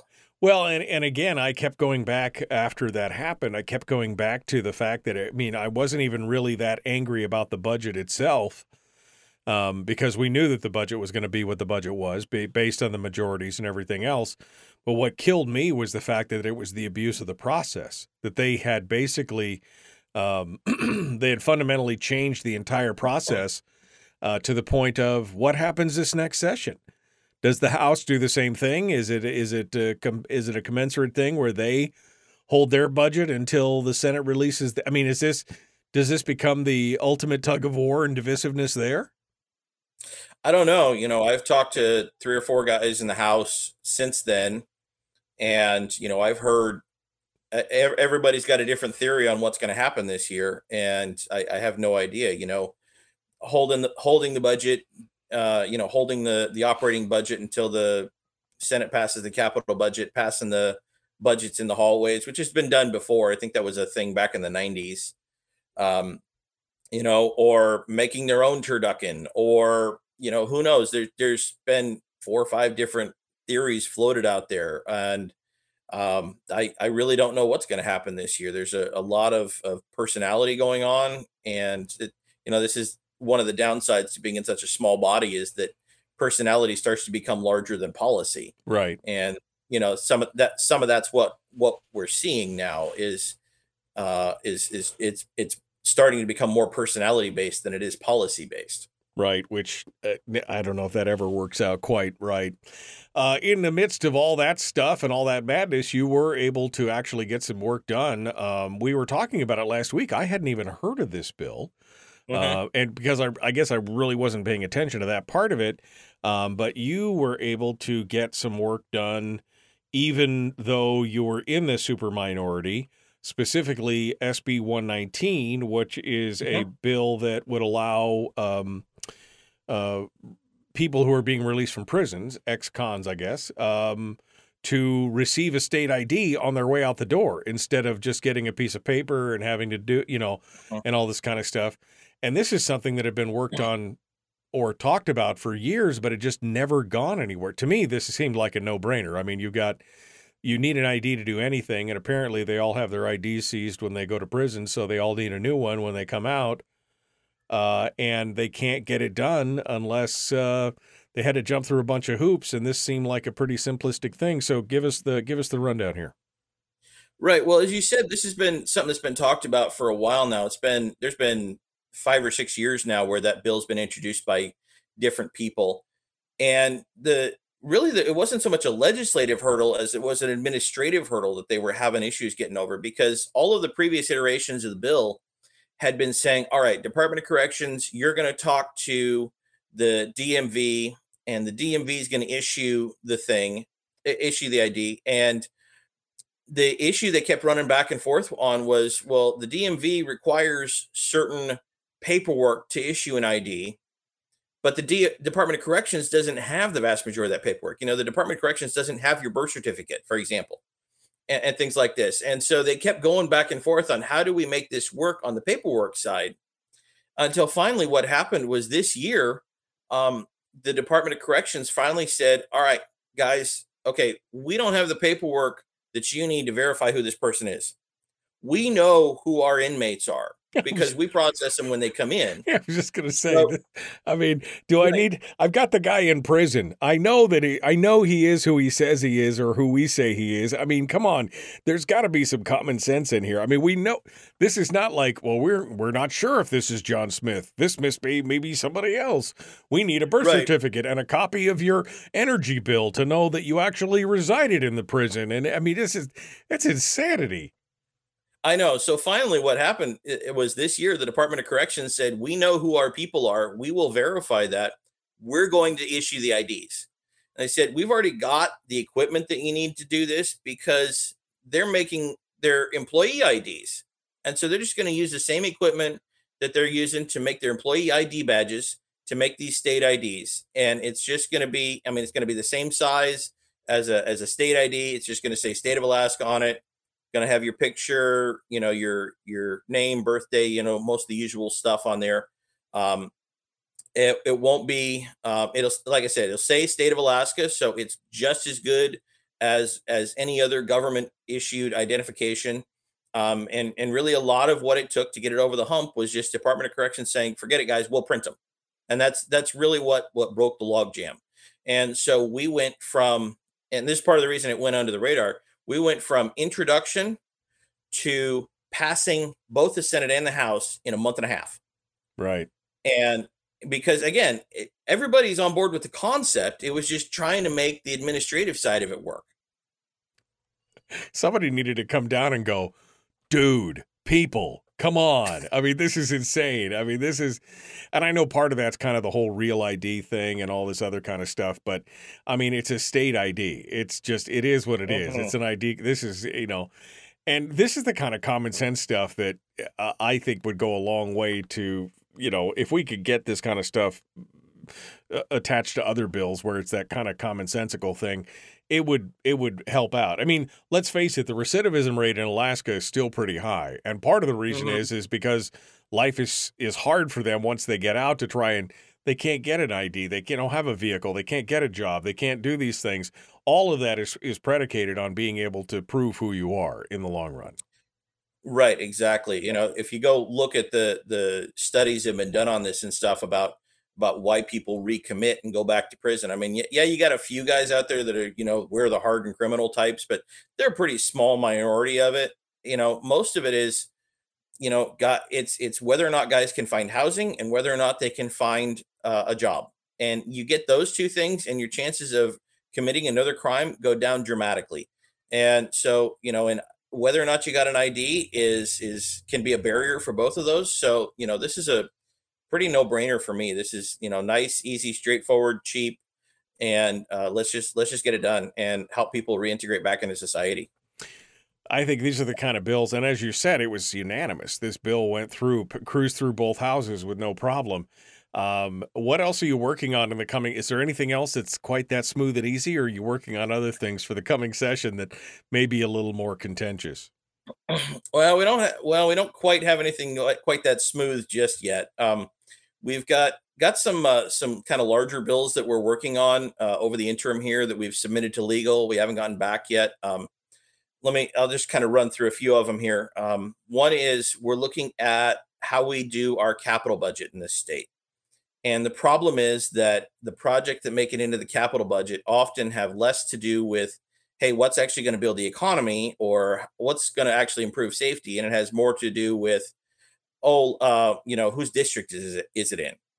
And you know, that's a that's a horrible way to do things. You know, we've been talking since at least statehood and probably before that we're going to use our capital budget to build our economy. And then you start looking at the actual projects and what they actually accomplish and you realize that very little of it actually gets that direction. So, just as an example here in the Fairbanks area, I don't know if this was going on the last time you were up here quite yet or not, but they're currently building a couple of bridges uh, on the Richardson crossing the three mile railroad tracks there. Right. Okay.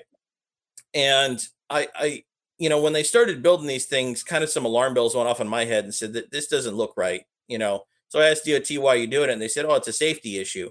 And so I, I had my staff go find some paperwork behind it. And DOT had done a study a few years ago on this, and they said, "Yeah, there's some accidents in this area, but it's pretty much everybody, pretty much all of them are just people sliding off the road in the wintertime. So you build a bridge or something like that, it's not going to eliminate any accidents. It's not like we had, you know, we've had people running into the train or something like this. Right. Um, and so it's like, all right, we have a a a project that we're working on here that's supposed to be for safety, but it's not actually going to eliminate any accidents.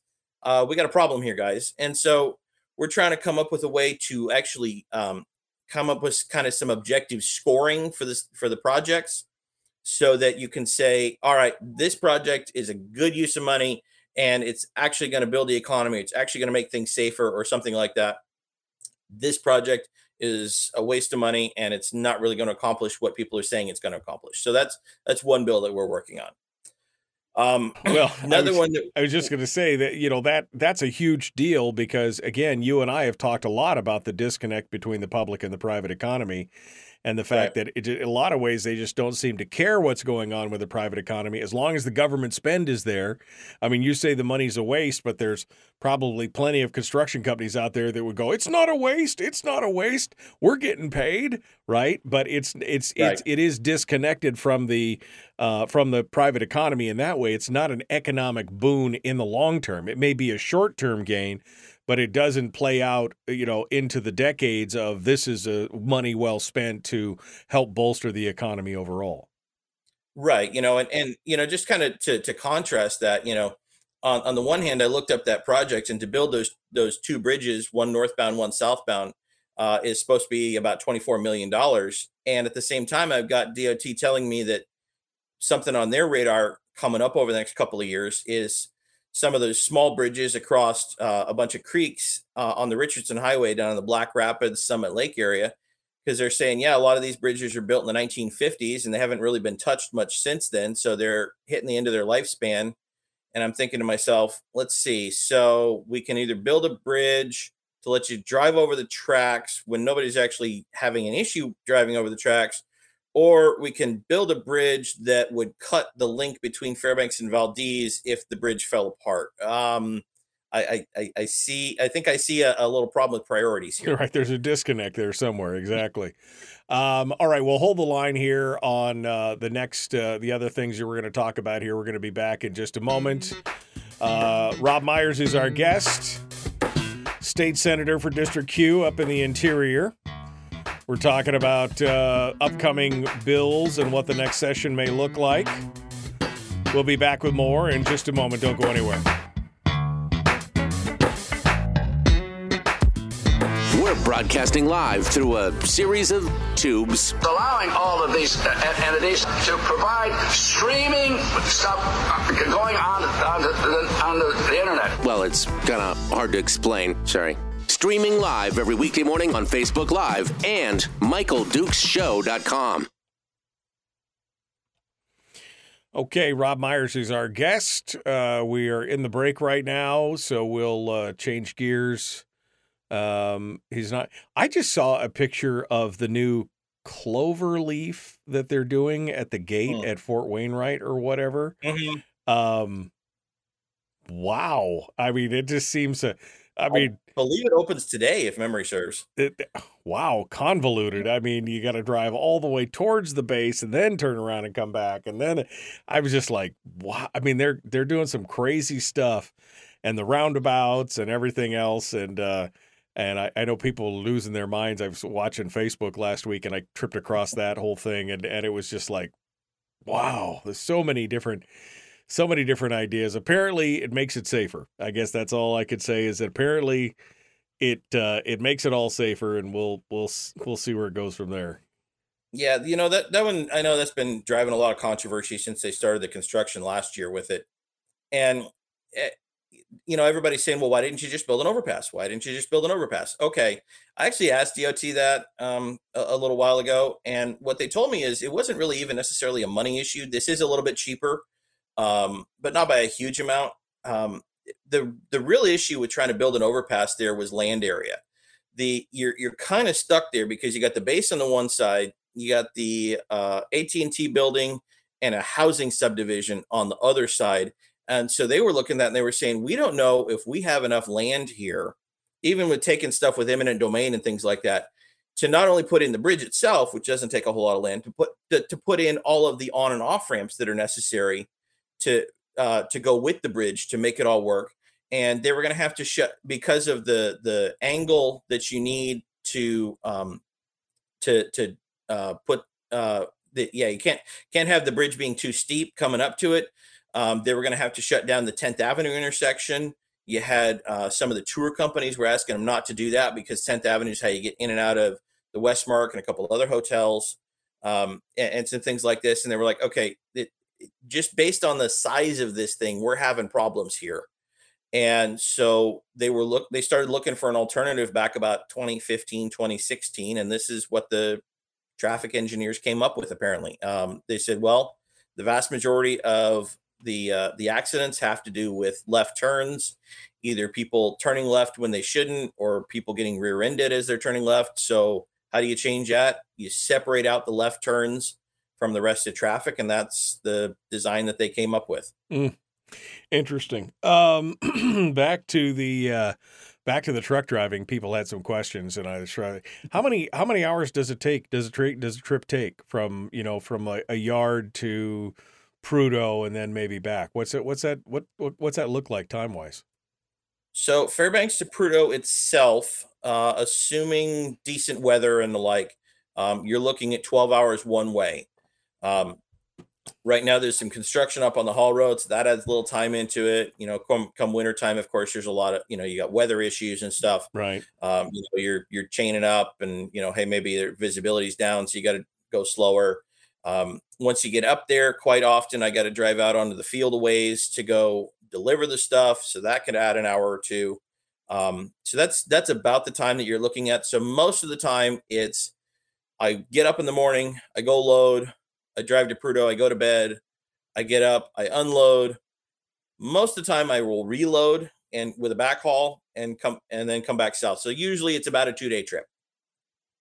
And uh, Brian says, uh, "What do you do? Do you do podcasts, books on tape? What do you? I know you're doing some podcasts because you told me that you've listened to the show on podcast later on. Yeah, you're one of those guys that downloads the podcast. But uh, is that is that what keeps you company on the way up? Yeah, I got a lot. I got a lot of podcasts. Um, actually, this is the first time since I got back from session that I'm actually listening to you live. Um, because mo- most days at 6 a.m. I am either asleep or dealing with heavy machinery. So no offense, but I'm not listening to the show in those cases. Um, but yeah, I'm always keeping up with your show. Um, I've got another half a dozen podcasts from around the country. I'm listening to um, economics, history, tech, um, things like that. Um, and then I've got this app on my phone called Libby that you connect your uh, library card to, and it gives you access to borrow audiobooks uh, from the uh, library network here in Alaska. And they've got something like 12,000 different titles to, to listen to. Um, and so I'm I'm going through probably two books a week, give or take, and then fill in the holes with the podcasts and stuff. Um, so it's yeah, I got I got a lot to listen to. That's good. Yeah, no, that's when I do a trip. Like I came back from Homer yesterday, and it was just you know six hours of uh, of listening to a good book all the way home. You know, it uh, makes makes it easy, makes it nice. All right, well, we're going to continue on here. We're going to jump back into it, uh, and we will uh, uh, we'll get back into what's going on with the uh, what's going on with the session. The Michael Duke Show continues. It is your home for common sense, liberty based Free Thinking Radio. We will return with more here and State Senator Robb Myers right now. Please like and share, like and follow, do all the stuff. Here we go.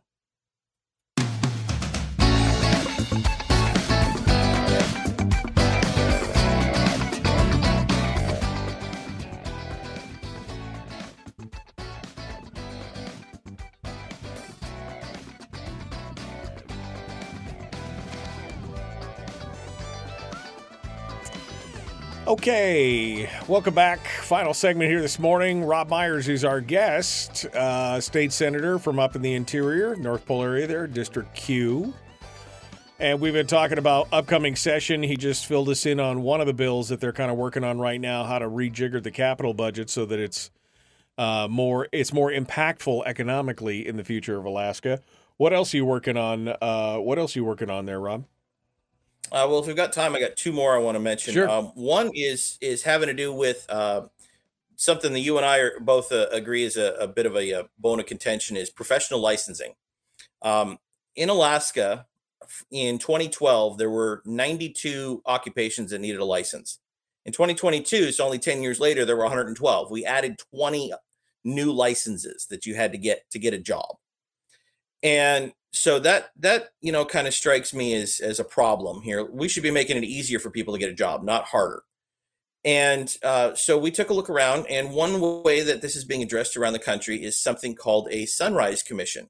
And basically it's an independent body uh, uh, and there, lot, there's 15 different states that do this and they all do it very different ways. So but basically the concept is you have an independent body that if you want to add a license or expand the scope of a license or significantly change the requirements to get the license uh, through the legislature, then you need to have this body do a study and take in some testimony and actually look at is this an actual problem or are you just telling stories to make it sound scary so that we can create another license? Um, and they have found that the, the states that do this, by and large, um, they have fewer licenses. The licenses that they do have are easier to get. And so, you know, we're just we're just looking at this as a way to say, let's make it easier to get a job, not harder to get a job.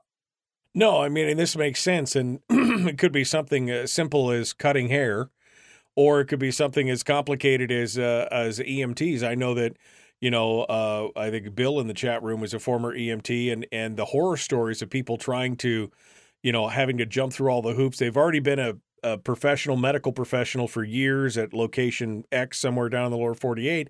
And they come up here and it's 20 months to try and qualify to get, you know, instead of having some kind of portability. That's another thing. It's like portability of licenses.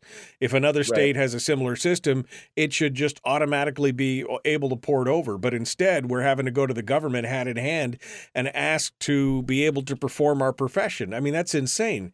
I, I mean, it, it not only does it stifle innovation, it stifles entrepreneurship, which is the backbone of what we're supposed to be doing here.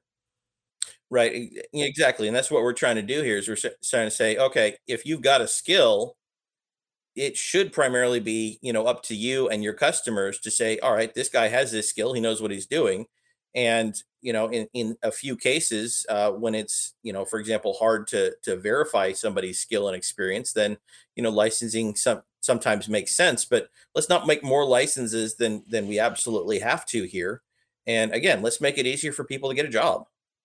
What's the feel on this so far? In the, uh, uh, I mean, have you as as have you talked to other legislators about this, or has there been other people that have talked about this specifically?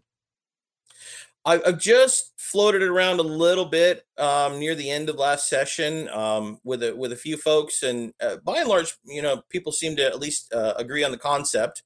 Uh, we'll see. We, we, like I said, we've we've got it sent out to legal. We haven't had it come back yet, so we'll see how people feel on the details once it comes back. Um, you know, there, I'm sure there's going to be some haggling, and this is a, a large enough thing. You know, you're not going to pass it in a year, but if we could put it forward, get a couple of hearings, um, you know, get get us a, a, good jump on the process for for later on. You know, I think this is this is something that could uh, really help people. You know, help help transform the uh, the the job market here in Alaska. Is is you know, let's just let's just change our attitude here from you know what kind of barriers do we need to put into place to how can we make it easier for people to get a job and and serve their neighbors. Right, exactly.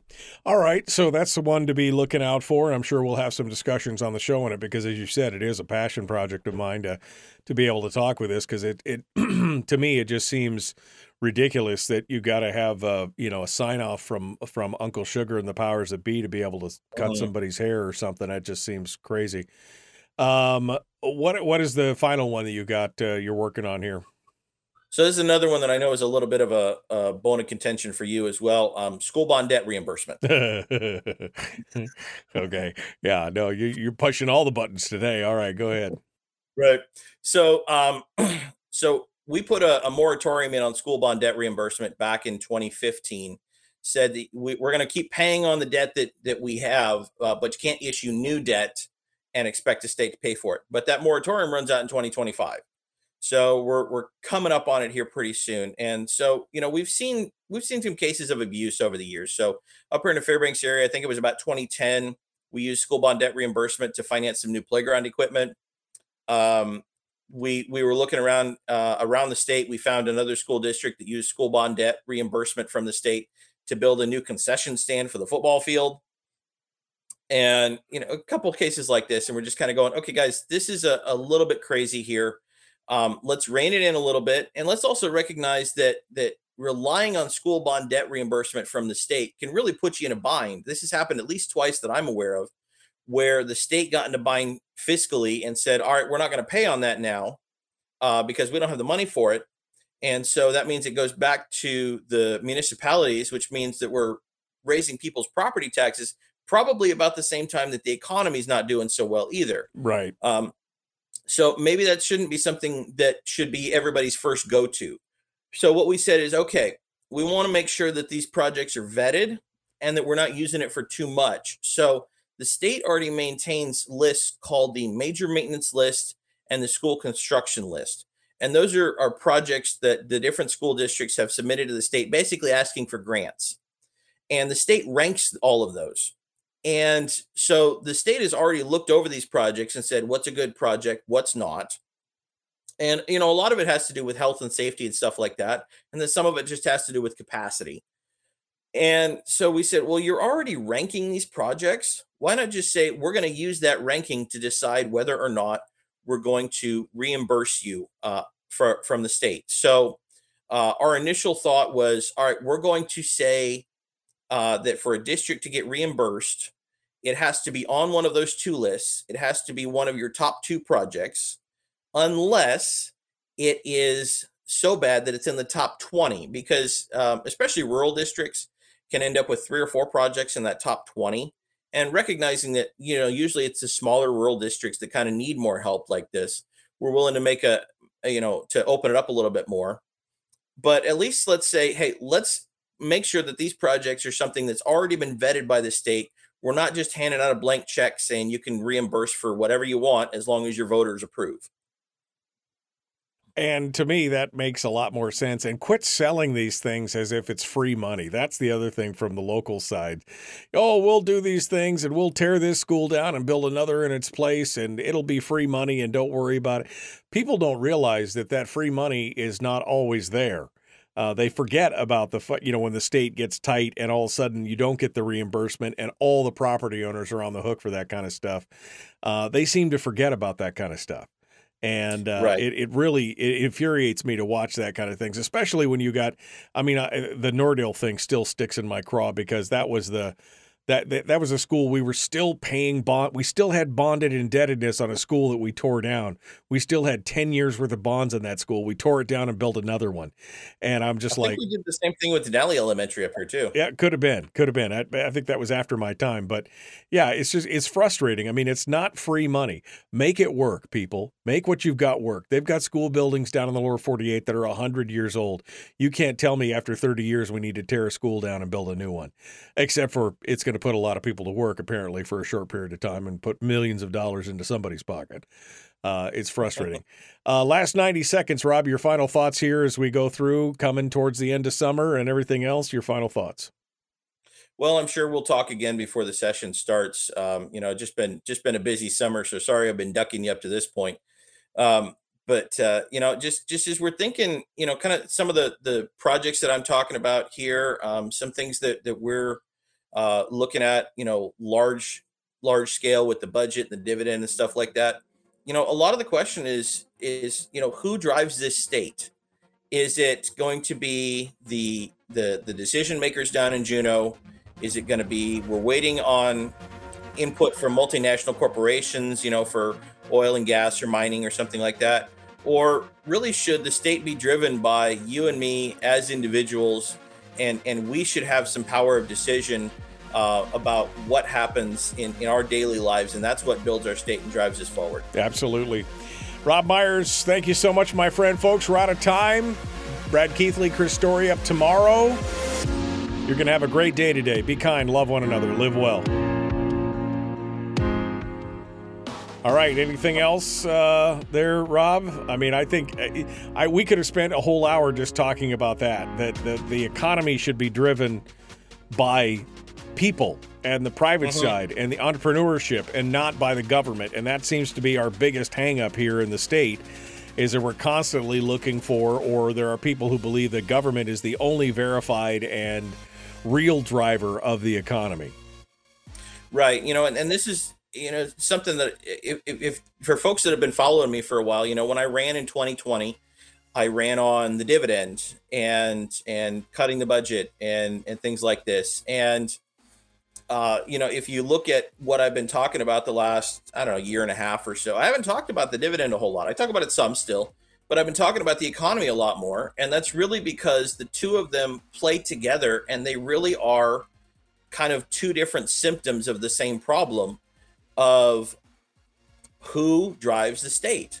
You know, the dividend is one way that we get the dividend is the way that we get Alaska's resources into the hands of individual Alaskans so that we as individuals can take the small steps that we can take to to slowly build and drive our economy forward. And if you cut the dividend, what you're saying is that you believe that it's the state the government that drives the economy forward, that that makes it where we can make a living. You know, and one one um, one analogy I used a couple of years ago uh, in a in a short video I did while I was running the first time is I was talking about the economy like a pyramid. You know, the bottom layer of your pyramid is natural resources, always is, and whether that means natural resources from oil and gas or natural resources from farming or fishing or or whatever, you know, timber, mining, the whole nine yards that's the bottom layer of your pyramid. Then the question is, all right, how do you go from that to your next layer and your next layer? And in Alaska, what we did is we kind of short circuited that process because your capstone is your government. You're going to have one. It has to be funded and supported by the rest of the economy. But because we have the state owning so many of the natural resources, and then it gets first it gets first crack at the at the proceeds from it.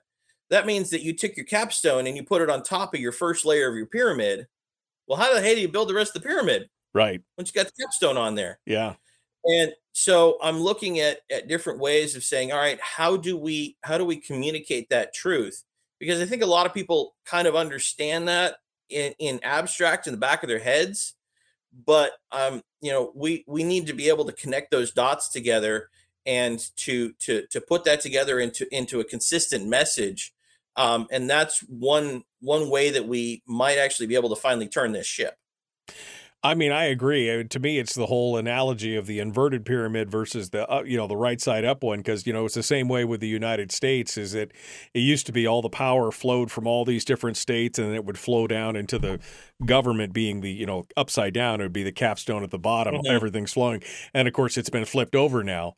Uh, in Alaska, it's the other way around. You know, instead of being inverted like it's supposed to be with the natural resources in the economy and all that flowing down to where the government gets their funding. Instead, they're at the top of the heap again, basically dictating where all the monies go and where everything happens. And it's it's it's crazy. Like I said, they don't really care. And to them, and you could see this from everything from the AEDC luncheon to all these other things where they start talking about this. The only solution they come up with is government. That's the only the answer to every question is government spending.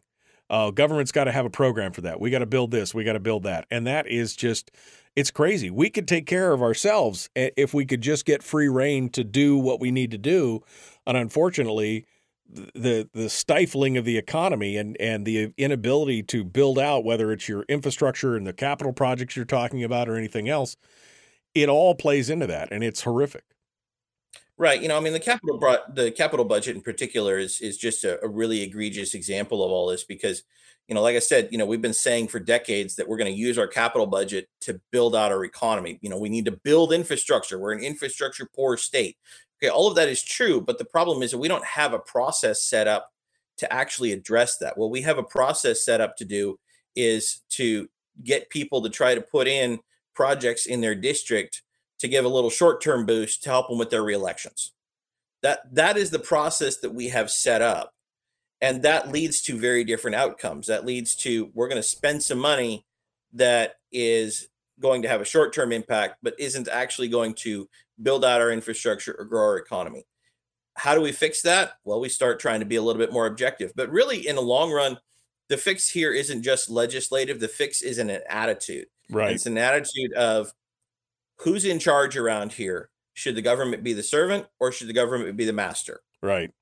And that's it. That's the big question for every level of government. But here in the state of Alaska, especially, it's important because, and, like you said, it's a mindset. We've got multi generations now being told in schools and everything else that the answer to every problem is government, when it should be looking in the mirror and saying, "What can we do? How can we pull it up? How can we, how can we find a need and fill a need? How can we start a business to do what needs to be done?" It's uh, it's important stuff. All right. Well, Robb Myers, thank you, my friend. Appreciate you coming on board. As always, it's good to talk with you. Be safe on the road out there, and thank you for coming on board. Yep, we'll catch you again later, Michael. Have a good one. All right. Thanks so much.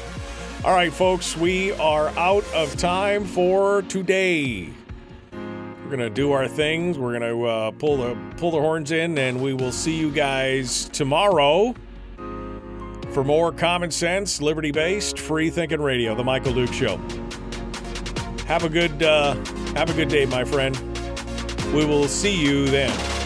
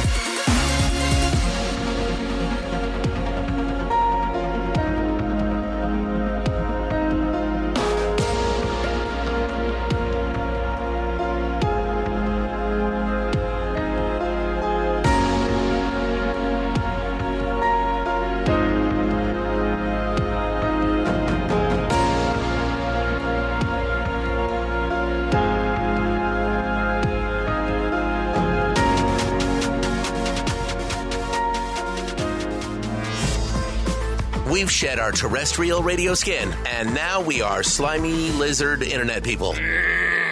It's the Michael Duke Show.